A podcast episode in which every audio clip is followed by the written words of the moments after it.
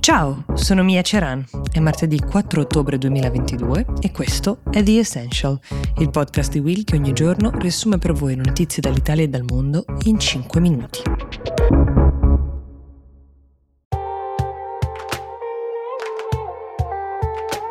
Ciao, sono Silvia Boccardi. È uscito Globally Focus India, il podcast di Will e Ispi in cui con Francesco Rocchetti raccontiamo le grandi elezioni del 2024 Puoi ascoltarlo ora su tutte le piattaforme audio gratuite cercando Globally Focus India.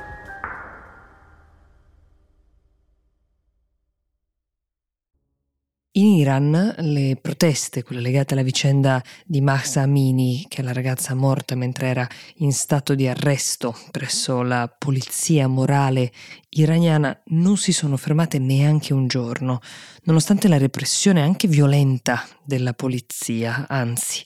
Nelle ultime ore gli studenti hanno deciso di rincarare la dose sfidando sostanzialmente le autorità che hanno anche sparato agli studenti. Questo è accaduto domenica sera davanti ad una delle più importanti e prestigiose università di Teheran. C'è stato l'ennesimo scontro tra quella che di fatto è una gioventù istruita e progressista e la vecchia guardia, forse sarebbe meglio parlare di rappresentanti dell'establishment che si muovono sostanzialmente sbandierando il tema religioso come la propria guida. Ricordiamo che Mahsa era stata fermata proprio perché non stava indossando correttamente il velo. Ali Khamenei, che è il leader supremo iraniano, di fronte a questo scontro punta il dito contro paesi come gli Stati Uniti e Israele, che sono un po' gli storici nemici della Repubblica Islamica, dicendo che loro sono uh, coloro che seminano il disordine.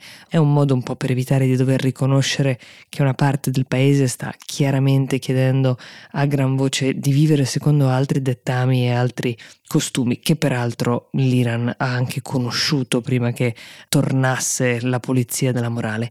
Ieri Parlavamo dei lacrimogeni usati nello stadio indonesiano che sono costati la vita a diverse persone, ma anche la polizia iraniana in questi scontri di fronte all'Università della Tecnologia di Sharif a Teheran ha usato lacrimogeni, hanno anche sparato colpi di pistola usando dei proiettili di gomma non letali, ma piuttosto diciamo dolorosi. Molti studenti sono stati portati via in ambulanza, altri sono stati soccorsi dai propri genitori e altri invece sono stati arrestati e portati in carcere.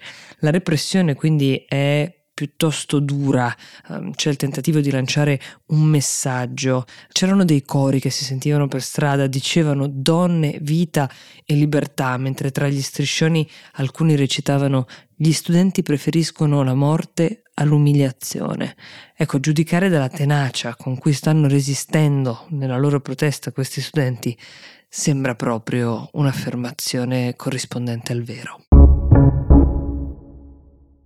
Vi dovevo poi un aggiornamento sul Brasile dove si è votato domenica scorsa. La sfida era, come forse ricordate, tra l'ex presidente di sinistra Lula e il presidente attuale, quello in carica, Jair Bolsonaro di destra. I sondaggi parlavano chiaro, Lula era dato favorito, anche un bel pezzo avanti rispetto a Bolsonaro e una buona fetta di osservatori si aspettava addirittura di vederlo conquistare una vittoria al primo turno, cioè superando il 50% dei consensi come richiesto dal sistema elettorale, però la partita invece non è affatto chiusa, si andrà al ballottaggio, ci si andrà il 30 di ottobre e la vera sorpresa è che i numeri che Jair Bolsonaro ha portato a casa, l'uomo sul quale pesa una gestione quantomeno discutibile sia dell'economia che della pandemia negli ultimi ultimi anni sono stati ben più alti del previsto. Alla fine Lula ha ottenuto il 48,3% dei voti con 57 milioni di persone che hanno votato per lui,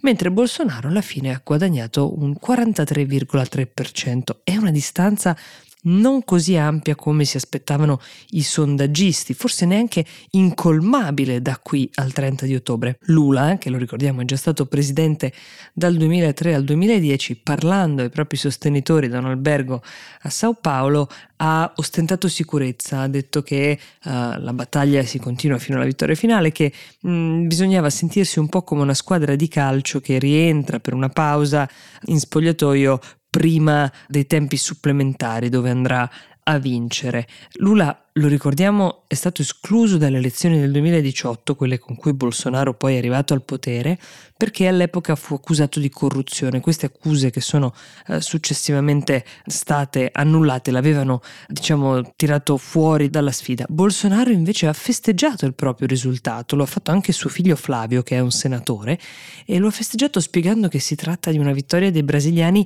sui media, di fatto, soprattutto sui media mainstream che da mesi dipingono Bolsonaro come appunto un, un mostro. Ed effettivamente va detto che non ci sono dubbi su come la stampa progressista soprattutto si sia schierata e su come in generale i media mondiali tendono a, ad esempio, affiancare Bolsonaro a personaggi come Trump, con eh, questa retorica nazionalista abbastanza conservatrice e soprattutto c'era fino a prima di questo risultato il timore che Bolsonaro avrebbe potuto non accettare una sconfitta dare inizio, aizzando i suoi supporters, ad una serie di disordini simili a quelli che abbiamo visto negli Stati Uniti, che però potevano sfociare in qualcosa anche di più grave in Brasile. Ecco, ora esiste la concreta possibilità, eh, dato il testa a testa di queste elezioni del 30 di ottobre, che Bolsonaro non abbia poi nulla da ridire sul risultato finale. Anzi. The Essential per oggi si ferma qui, io vi do appuntamento domani e vi auguro una buona giornata.